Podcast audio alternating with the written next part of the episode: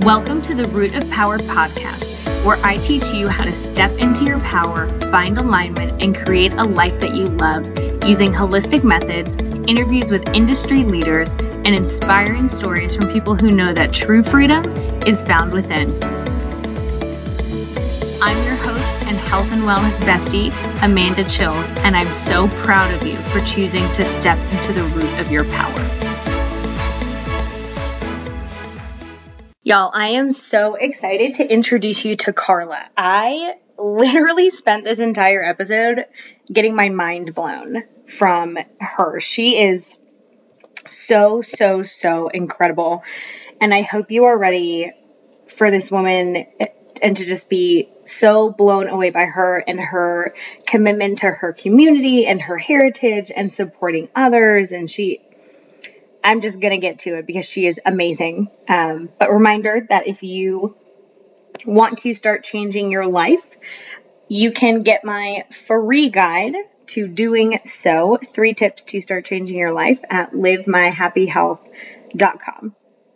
And now we're going to get back to Karla, who is literally such a force. Mm-hmm. Okay, welcome podcast fam. You guys are going to love the woman that I have today. If you're just listening on the podcast, you can't see her very cool background, but she has like graffiti in her house and these murals, and it is like, oh my god, it's such a vibe. So we are with Karla Cordero, who is a poet living out in San Diego. And uh, hello, welcome. Hi, hello, good morning, and thanks for having me. Super happy to be here. So please tell us about you. Sure. So my name is Karla Cordero or Karla Cordero. Um, I'm originally from a little city called Calexico, Calexico, which is the border town of Mexicali, Mexico. Uh, Calexico primarily being a small border town um, at the very bottom edge of California.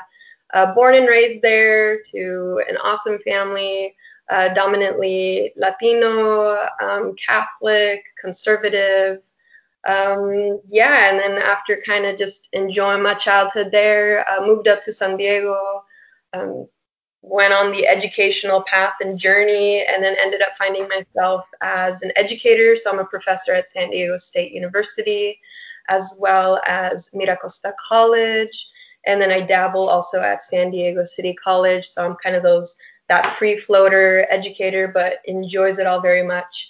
Um, I'm also a published uh, award winning poet, so I write poems for a living and talk to people about poetry and the power of language and what you can do for that, especially for our historically marginalized um, and underrepresented youth. Um, I'm also an event and um, community organizer, so I am the um, social justice equity coordinator for a nonprofit called Glassless Minds out in Oceanside, California. And what we do there is facilitate an open mic for our youth to come in and express themselves uh, freely, as well as an open space for our local vendors to support the local art scene. And yeah, in kind of a nutshell, I'm also an aunt, and I'm enjoying being an aunt uh, to my niece Zoe and I'm also an organic Chicana farmer. So I grow all my food in my backyard, all organic, eating all the greens.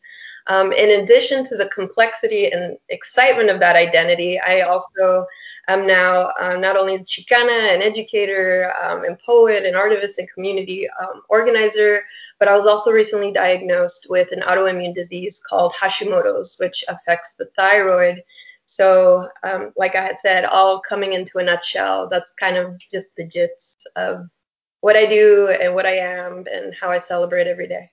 Um, I want to be you when I grow up. oh, thank you. I, I want to be. So uh, cool. Yeah, yeah, yeah. I want to be a better version of myself when I grow up. so I'm working on it. So how did you get into? Oh my God, there's so many avenues to go to. So how did you get into community organizing? Because I really want to, I would sure. love to hit on that because I haven't had anyone come on and talk about that, and it mm-hmm. is a lot of, um, I think a lot of people just don't know. Mm-hmm. So we're out in North Carolina.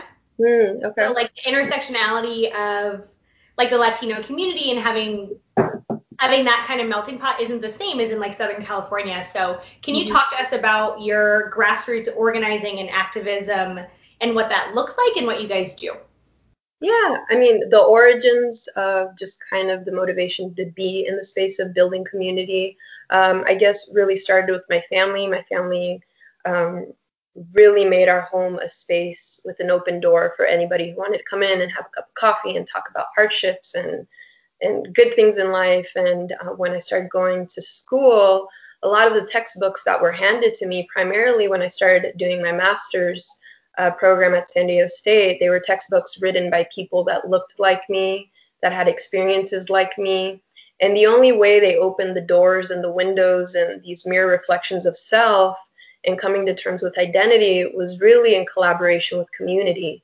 This being um, having a writing group, marching and protesting, um, working towards writing and developing policies, creating curriculum in the classroom that was more equity based. And so when I was learning all of these things, you know, how do we put ourselves in positions of empowerment? It always seemed at the end of the day to come back towards this idea of collaborative community building. When I fell in love with poetry and then I had all this like theory and framework of the power of building community, I said, how can I put what I love and put it and invest it back into the community? And immediately, me and my my partner, um, we wanted to create a space where artists, especially young emerging artists, um, can kind of express themselves freely. And that's also something I practice in my classroom is that we don't just learn about poetry at the end of the semester. Our goal is to do a community service learning project where we take what we've learned and what we've practiced and what we've created as, as artists and give it back to the community.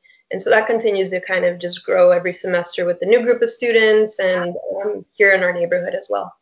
What does that look like when you do the community service projects? What have people done? So in, in college primarily, we have, uh, at least here in California and where I work at, we have what's called student service learning, or some folks call it volunteering or community service. Mm-hmm. So student service learning is when you partner up with a um, program on campus, and they're called student service learning, and you kind of brainstorm together what your curriculum looks like in the classroom and how can we take the framework of what we we are we're learning and mm-hmm. apply that into the real world or apply that into uh, our community members uh, folks who lack equity folks who need support awareness education about any concept and if I'm bringing in a textbook about, I don't know, the framework of border issues and border injustice, how can we take that knowledge and apply it to the border we have so close to ourselves here in San Diego next to Tijuana? And what can we do to give back to that community or to promote an awareness about the injustices or creating a visibility for those people? And so we partner up and build curriculum to have a project at the end of the semester where students can kind of work um, towards that, whether it be um, an informational presentation to the campus, whether it be we've taken field trips over to a location called Friendship Park, which is a border, literally the wall that separates Tijuana and San Diego. And mm-hmm. families come together to see their loved ones through a fence because yeah. someone might be undocumented maybe we'll go down there for a field trip and give out bottles of water and snack and show our support and allyship in, in those spaces. So that's kind of what projects are looking like, but they're very, very different based on what you're teaching. That is, I love that you're, so you're essentially teaching them how to be grassroots community mm-hmm. activists. Absolutely. Yeah. And then we'll also run like open mics. I run an open mic called Voice for Change where we invite nationally award winning spoken word artists kind of come spit their truth, talk about diversity, cultural competency. And so students come together to also figure out how do you set up an event? And that might be setting up chairs, marketing, design, emceeing, DJ. And so they mm-hmm. also take on, right, the, the elements and the roles of what it takes to facilitate that kind of an event. Okay, I like, I'm so, my mind is so blown that like I do a lot. I overwork myself. no, it's, it is. But in good ways, I hope. But it's what it takes to create a new generation, and I um. Yeah.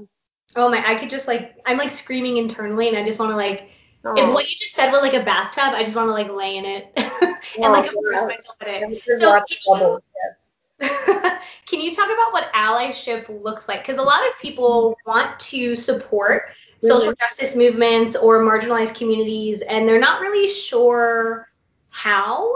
Yeah. Um, especially if you come from a place of privilege or you are white. Sometimes, like the white savior complex comes in. So, can you talk a little bit about that and how to be an ally without taking over, like how to support but not take over people who are already doing the work? Does that make sense? No, absolutely. And, you know, my definition of allyship is, again, stemming from limited and stemming from the mentors and the textbooks and, and the kind of work I've done myself and the kinds of things I've done to check my own privilege. And if we start with the language of like allyship and privilege, when we talk about privilege, a lot of folks primarily go to like, ah, white privilege, right? But there's a spectrum of privileges. This could be religion, um, wealth, this could be class, race, sexuality, gender, um, you know, and so we can't forget that every individual person has some kind of level or lack of privilege. So if I were to look and examine my privilege, I have the privilege of a car, I have a privilege of a job, I have a privilege of financial stability, and so forth.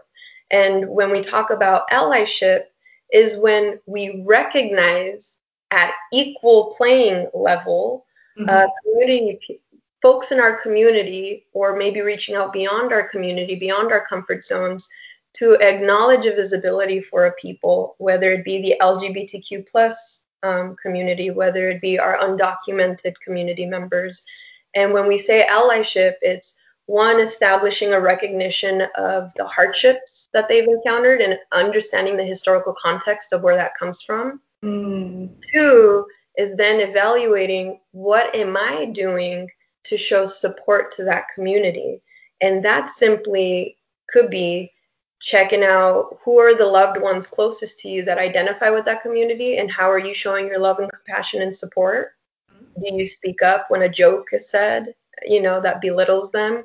Yeah. So it starts internally, right? And if we can practice that internal muscle of allyship, then it Mhm. branches out, right? And Yeah. branching out looks like, well, who are my local organizations and nonprofits? In this case, even my students and their student clubs. Mhm. And allyship looks like reaching out and saying, you know, I appreciate you doing this good work. What can I do to support you? What can I do to be present? What can I do with my privilege to step in and continue to show allyship for your cause? And that's a really nice approach versus starting your own club, uh, starting your own organization, or starting your own march that might not necessarily identify with who you are. Mhm. Instead, reach out to the folks that are already doing the good work within those communities and saying, what can I do to support? I want Yeah. to be 100, you know? And it's that simple. So it's it's interesting that you landed there because the interview I did this morning um, Mhm. was a local business owner who is very invested and has built into his business plan to invest in local organizations and nonprofits. And he said the exact same words. It's not how can I help you, it's how can I support you. You're Mhm. already doing the work. I want to be another framework for doing that. So it's like that's a theme today, and I love it. That's awesome. Yeah, and the investment, like if you got the privilege of financial stability, can you make a donation to this organization? And that support, you know, travels so far. Yeah. So I think a lot of people don't know that when you when you donate a certain amount to a nonprofit, they often have avenues that can amplify that donation. And so people think, well, where is my money going? Well, one, you can ask. There's ways that you can look it up online, their their nonprofit rating, and you can just ask them, like, when I donate, where does the money go to? Yep. And they'll tell you. hmm Yeah, a lot of times when we get donations for, you know, let's say our nonprofit, Open My Glasses Minds, we're always very clear where the money's invested. But yeah, it's as simple as asking, and we'd be more than happy. Or we might say we don't know yet. We're a lot of times nonprofits or organizations put it in a bank. Mm-hmm. In this case, if we have an emergency where someone within our community wants to participate in this art show, but they don't got enough canvas, let's Yeah. tap into that bank to support them and their their art, things like that. Yeah. So people can call and ask. They just they show up and they support, but not take away from the work that they're doing. Oh, I love this theme today. How did you get into teaching? Well, as as always, I love going back to childhood. Um, my mom worked in a mercado, which is a, a grocery store, family-owned grocery store. My father was a manager at a hardware store, um, handed down by my grandfather, so he managed that. And a lot of times I would stay home. I was kind of the matriarch while the big matriarch was out doing her, you know, getting that money. Uh, and I would have to be home and facilitate two sisters into like cooking and cleaning and not, you know, having them pull each other apart. And a lot of the games we would play was just like, oh, let's play teacher. And I would just yeah. be teaching curriculum on like, let's draw a butterfly, right? And so really it started at a young age of just coming into this position of leadership and wanting to just share stuff with people. Um, again, going through my educational journey of getting my AA and my BA and my master's, it was just going through that pipeline of meeting different educators and mentors who would share this knowledge that gave me this new understanding of self, this new understanding of how to see the world and really brilliant and beautiful ways. And I was addicted to absorbing that knowledge yeah. that when I was trying to figure out, well, what the heck do I want to do? And I really wanted to just go back and be a student again. And I mm-hmm. figured the best way to do that was to be a professor where I can learn from my students and take in all their cultural wealth and richness and knowledge that they bring into the classroom. And then me, myself, sharing um, the knowledge I have to kind of continue to nurture their own wealth that they possess. And it's it's just been an, an addiction ever since. Oh, everything you say, I'm just like, is straight up gold. Aww. It's so good. Like you can tell that you express yourself and teach for a living. Like it's uh, okay, I'm obsessed. So I would imagine then that like wanting to dig into the human condition and learn mm-hmm. and dig into yourself, like poetry plays a huge role in that. So how did you find poetry or how did poetry find you? Oh, and that's always the question, right? Did you find poetry? Did poetry find you? And it's like it's a complicated relationship, but an awesome relationship. Um, okay, so what ended up happening were two kind of interventions. Intervention one was when I was doing my bachelor's at Cal State San Marcos. Uh, one teacher, I was taking her class. It was called Literature in the Community. And one of our projects was, and again, notice community service mm-hmm. in full effect here. When I was a student and didn't even know what was happening, she goes, "I want you to go out into the community, and I want you to figure out what's ha- what what what is the community doing with literature." And I was like, "What the heck?" I'm like, "All right." And so yeah. I saw this one flyer that said poetry slam in this location city called Encinitas, California. So I said, "Cool, I'll go to that thing." And I visualized a bunch of old dudes spitting some Shakespeare, holding a skull, and I was like, all right, let's just go do this. So you've never been to a poetry slam before that? Never, it's never.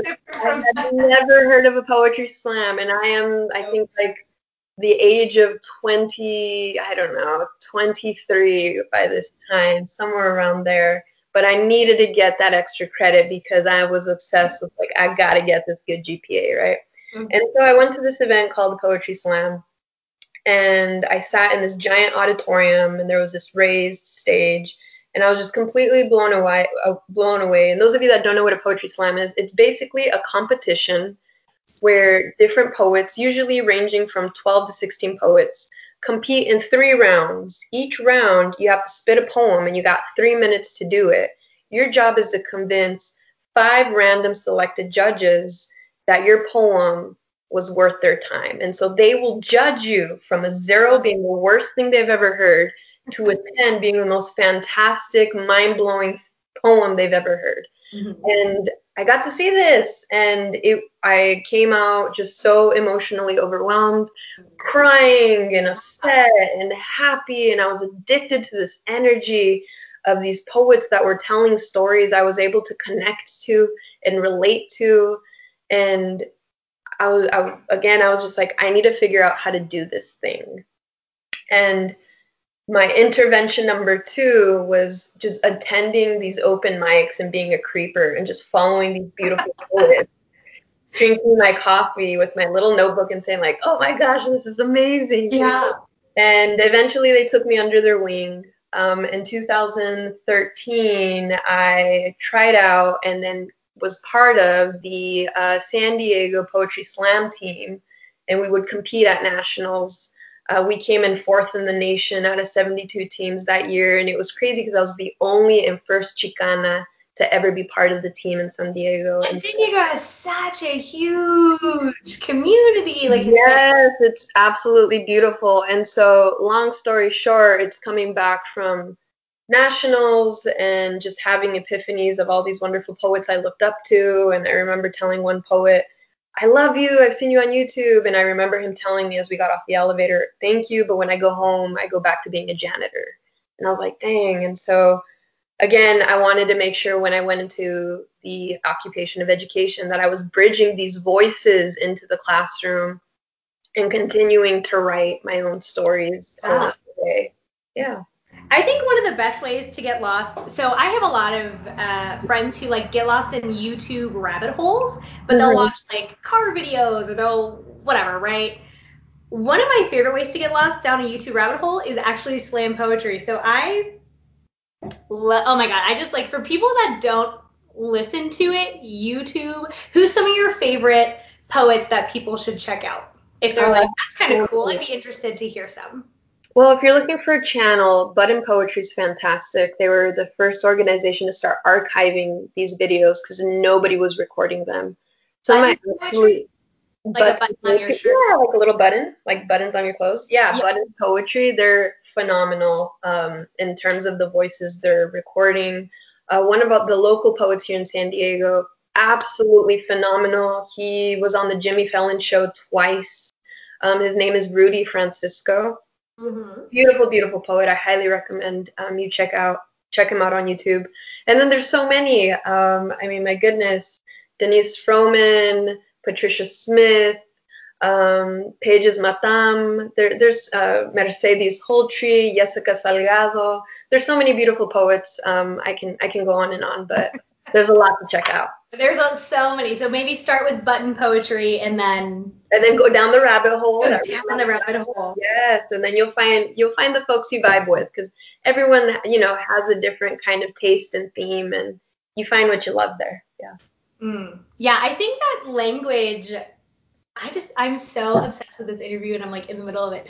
I think that language is such a powerful way. So I'm a therapist, mm-hmm. um, and then I one of the things that I work with all the time is like I call it like the soundtrack in your head, right? Mm-hmm. So the soundtrack in your head that talks about your day and your perspective and how you see things and how you see other people, it's so powerful and I think poetry is one way to really get people to think about the words that they use and how the nuance between words can change your life. So I have a lot of clients who say, "Well, I'm bad at X."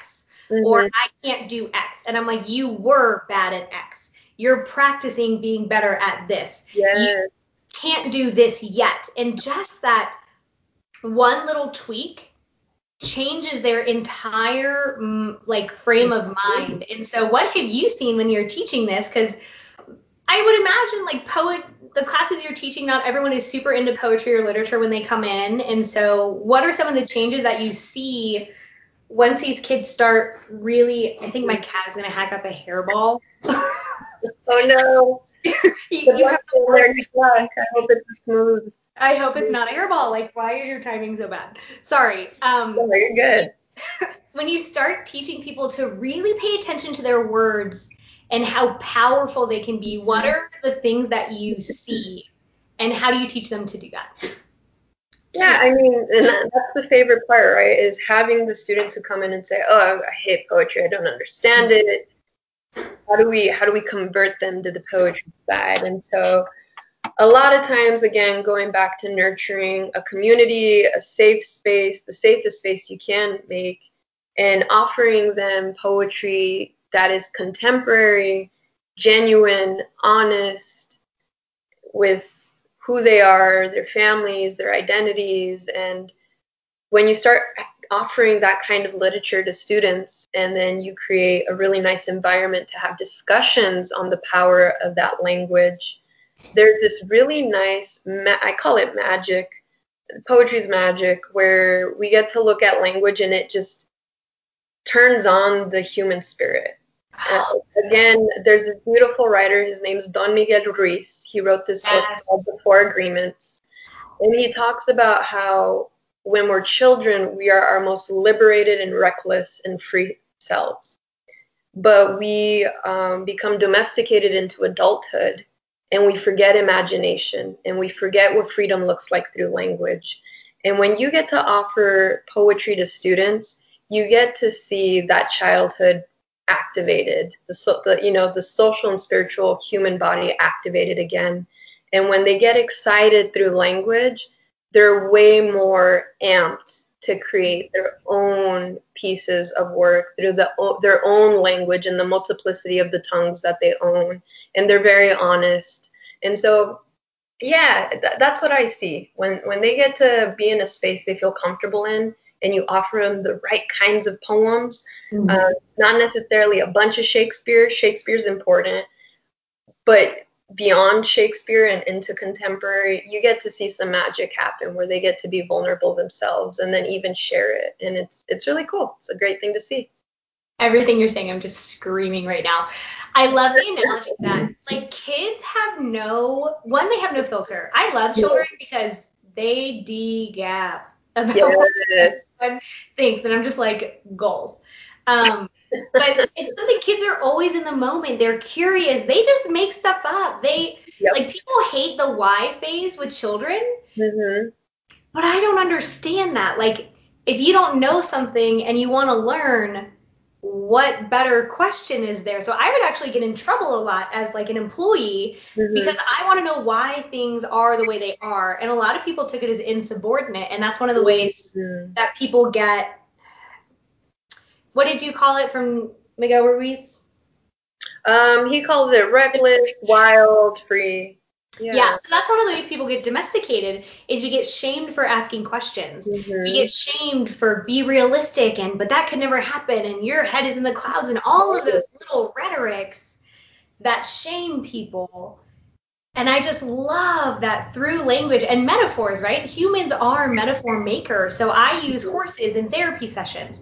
And the Mm. reason they work is because horses become the metaphor. They embody the metaphor Yes. that people are trying to discuss and they stand in for people. Sorry, my cat again is now settling into the box. I have my computer on a box, so he's like, I'm gonna sit in the box. Oh, no worries. That's good.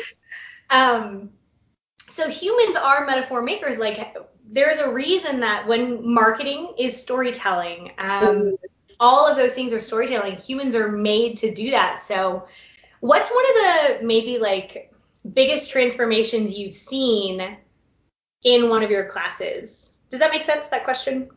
Yeah, like an individual student. Yeah. You don't have to share their name or any like Yeah. information, but what's something you've seen that you're like that really and the transformation where let's say they just like were exposed to poetry and so forth or language and they like they just they got it. I mean so there's so many stories so many stories if i had to think of maybe oh geez that's a really great question because it's like all my students are like my little children babies of awesomeness and I want people to get how powerful language is and finding imaginative language. Yeah, I mean, I think if I have to think recently, because then if I go into the past, I'm going to just come up with so many more stories. But when we went into quarantine last year, I was teaching a poetry seminar course. And I mean, nothing's better than being in the classroom with students and talking about poetry like these philosophers of the 21st century, you know, of language and so forth.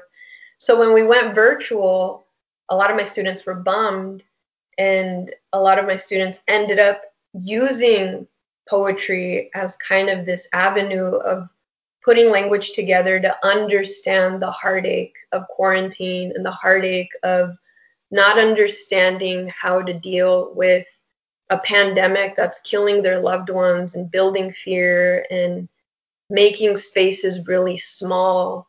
And it was really beautiful to see one particular student to who their project was to create kind of a, a little chapbook and a chapbook is this really condensed version of a collection of creative work.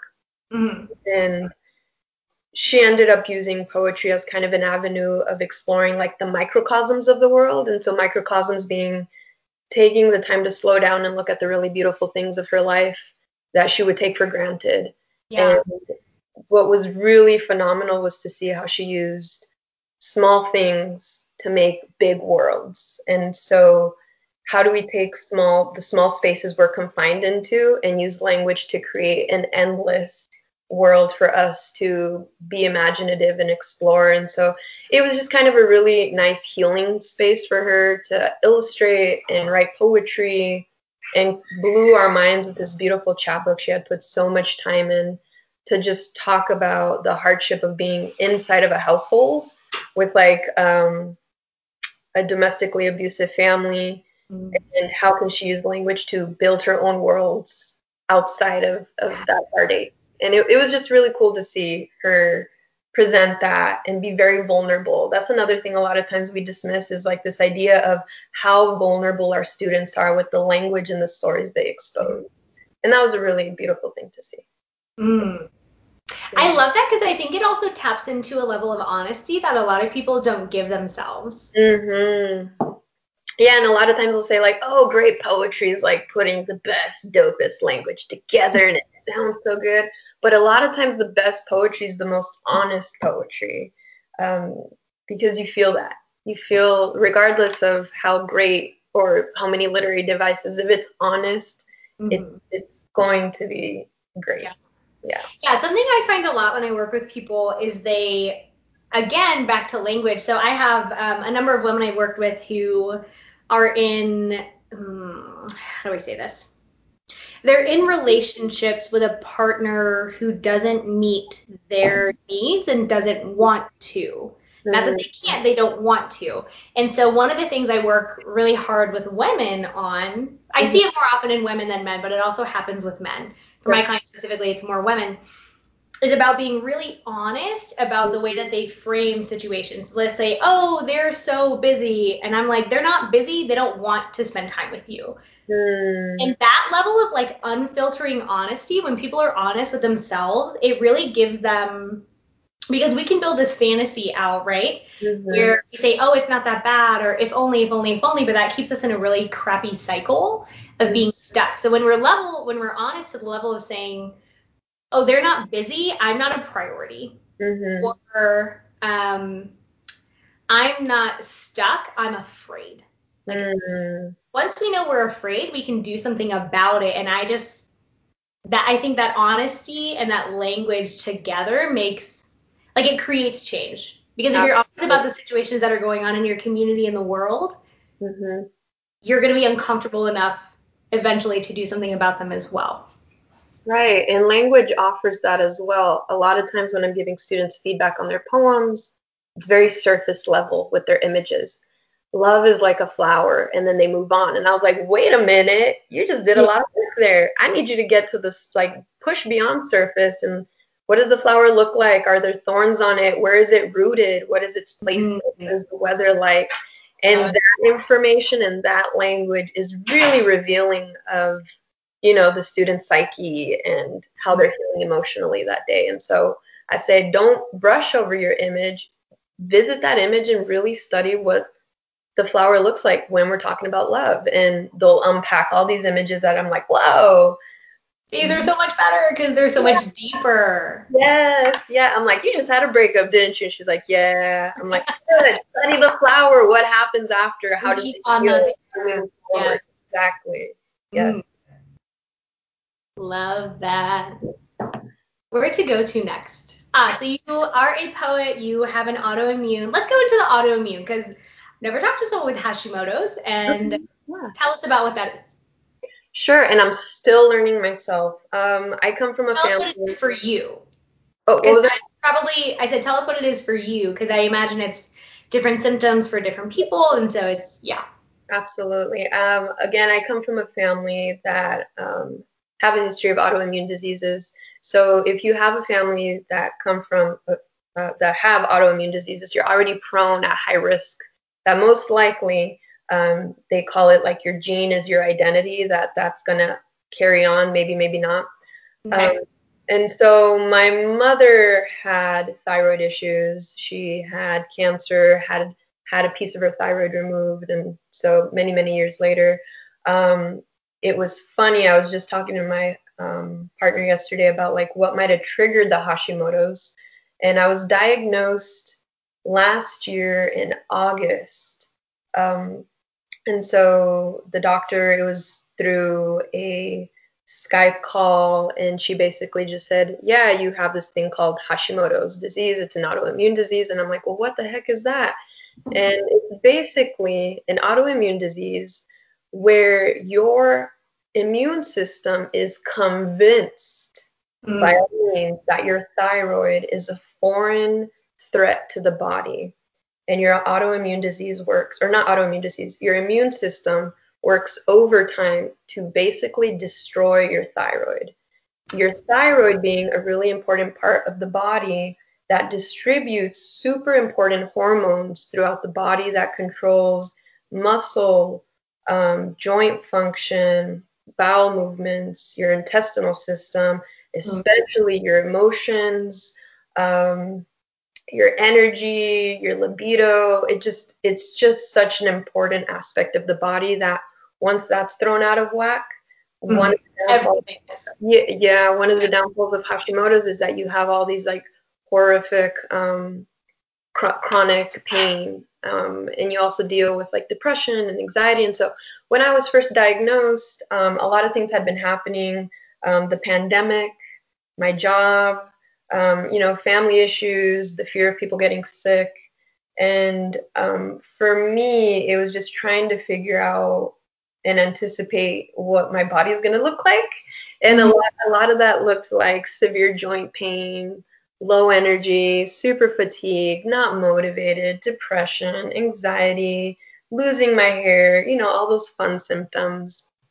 And so, um, yeah, that's kind of what happened. And the approach now is just working with a nutritionist and an endocrinologist and a primary care um, doctor, and all of us working together to now give me what's called artificial hormone, Levoxyl.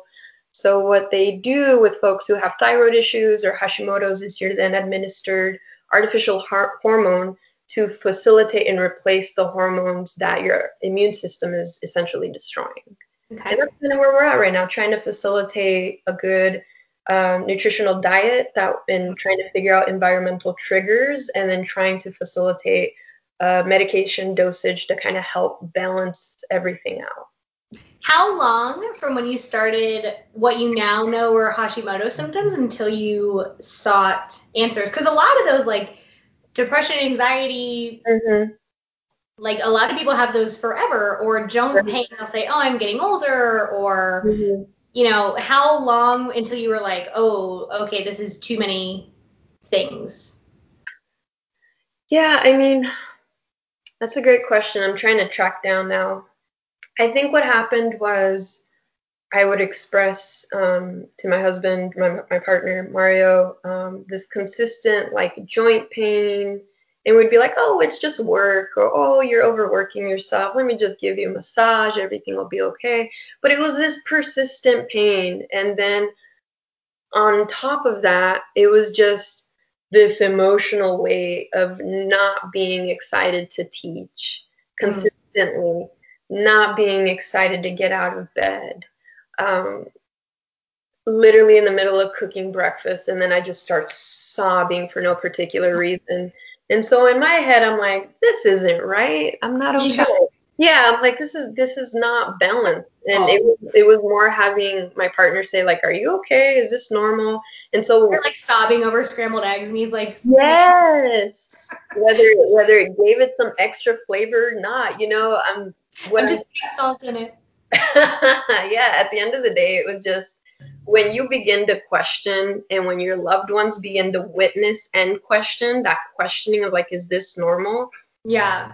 That was kind of my move to be okay. I need to go to the doctor and figure out what's going on.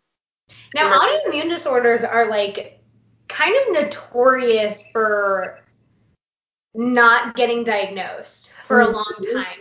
And then you add on the fact that you're a woman and it's like the the misdiagnosed chances are much higher. So what was the process like for you getting the the diagnosis that fit? Oh, it, it's been a roller coaster. Um, well, one, again, shout out to healthcare and those that have access to healthcare. At the time when I was trying to figure out what was going on with my body, I had an HMO, meaning mm. um, I was limited to where I can access support for my health, mm. which means I never had a consistent doctor. I always had different doctors and this kind of like retelling of my my symptoms and this retelling of what the previous doctor said. And so that was always a hardship to never have trust in, in the medical field and healthcare system because it was this retelling consistently and convincing that I'm not feeling well. And immediately, um, my partner Mario was like, "We need to get you a better um, uh, healthcare program because it's it's not working." Yeah. And so when I switched over to a PPO, um, this gives you access to more consistent doctors, um, more immediate healthcare, higher quality, unfortunately, healthcare. And these were folks that have been in the field for years versus the doctors I had been working with prior were just out of, um, you know, medical school, which isn't a bad thing. But when you have a specialist who focuses on some, you know, in this case, um, Hashimoto's, right. and they've been doing it for 25 years, it's they're gonna have, exactly they're going to have better insight into how to treat the body. And um, so I'm literally in the middle of getting all these new doctors and just feeling more comfortable and them just saying like no we're going to take care of you versus when i was within um, HMO, HMO it always felt like they were on the clock and needed to get to the next patient yeah. and just having good health care has made a difference. Um, and yeah, that, that's kind of, so you, our interview right now is like literally in the middle limbo of moving from HMO to PPO and just like seeing what good quality mm. healthcare looks like. We'll have to do an update. Oh, it's so fun because all these people I talk to, I'm just like, you're like, everyone is so cool, and I'm just like, I want to talk to you about a million things. Let's do one at a later date too, because everyone is so dope but it makes a huge difference. So that's one of the ways that privilege shows up. And and back to the conversation in the very beginning, like privilege is intersectional, mm-hmm. and I think a mm-hmm. lot of people. Because privilege is kind of a new term, right? So North Carolina is more rural, or where I'm mm-hmm. from is more rural. So the education around privilege, mm-hmm. that's not just race, is not as prevalent. Right. Um, so intersectional, do you have access to healthcare, a car, your education, um, male or female, or non-binary, or trans or not trans, heterosexual, homosexual? Like it makes a huge difference. And for people that don't think of it that way, I think it can be very eye-opening for people to start saying, okay, in what ways am I oppressed, and in what ways am I the oppressor? Yes. And that is. Once people start thinking about that, if they can take the shame and the guilt out, it can really create change. And that's something that I've seen happen is when you are in a different place, how can you then extend, just like you're doing, how can you then extend to your community and support people who are probably like there's organizations doing everything that mm-hmm. I could think of, like things I couldn't even think of. There are people in there doing it. So I just love that. What does your activism work look like um, for someone who's like, okay, yeah, um, so there's some rhetoric in the U.S. Mm-hmm. that like all activists are ooh, bad. I guess like mm-hmm. grassroots, like the U.S. as you know, because you're from Hispanic cultures are tend to be very collective. Mm-hmm. Whereas the U.S. is very individualistic, so they say, well, I'm gonna vote with my dollars, which works, but collective is always stronger than the individual. So sure you kind of hold that dual nature because you exist in both cultures. Like, what does that look like for you? Yeah, and the the beautiful part about activism or claiming to be an activist is there's a spectrum, right? How, how we've been, I think the term is like duality and intersectional, and so there's different ways we can be our own um, activist or practice activism. And when you talked about duality, I was like, ah, you hit it on the money I actually use a term what's called artivist. And so I needed to create a hybrid term that had already existed where how, huh? I said of course you created a new term language. well not well not not necessarily like I was the founder of the term.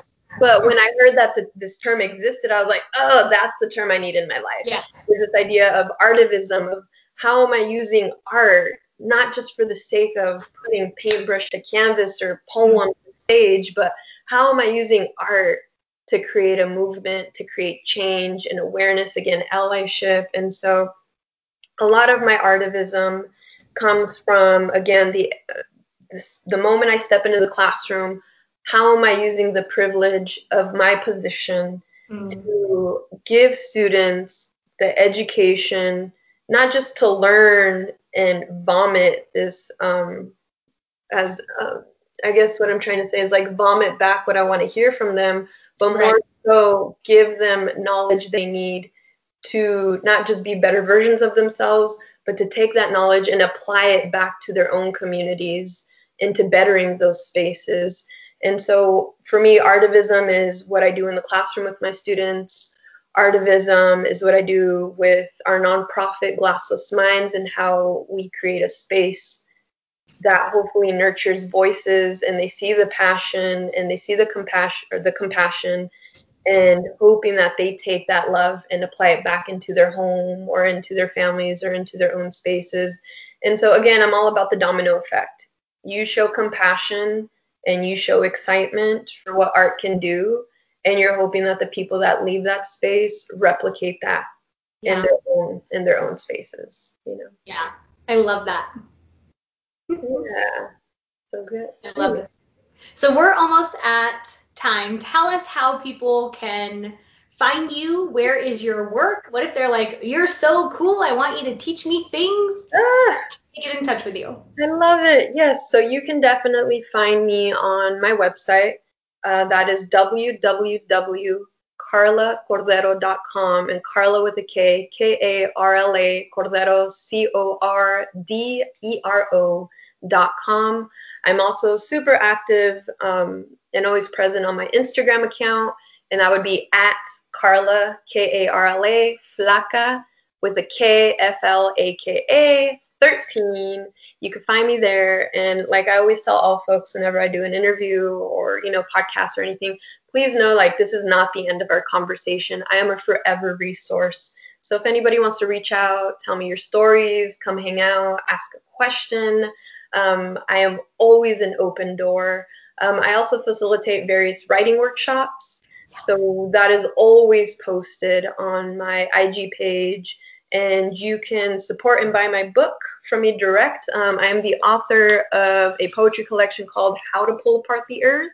So if y'all are interested and want to check that out, message me. We could facilitate that, and that'd be wonderful. Mm. I just love it so much. So funny story, my dad is Cuban. Uh-huh. Um, so he he didn't remember my friends' names growing up. Yeah. Which is fine. He knew what street they lived on, but my friend Elise in particular, she's thin like you. Mm-hmm. And so every time I would say Elise, he would go, Elise Flaca? And I'm like, yeah.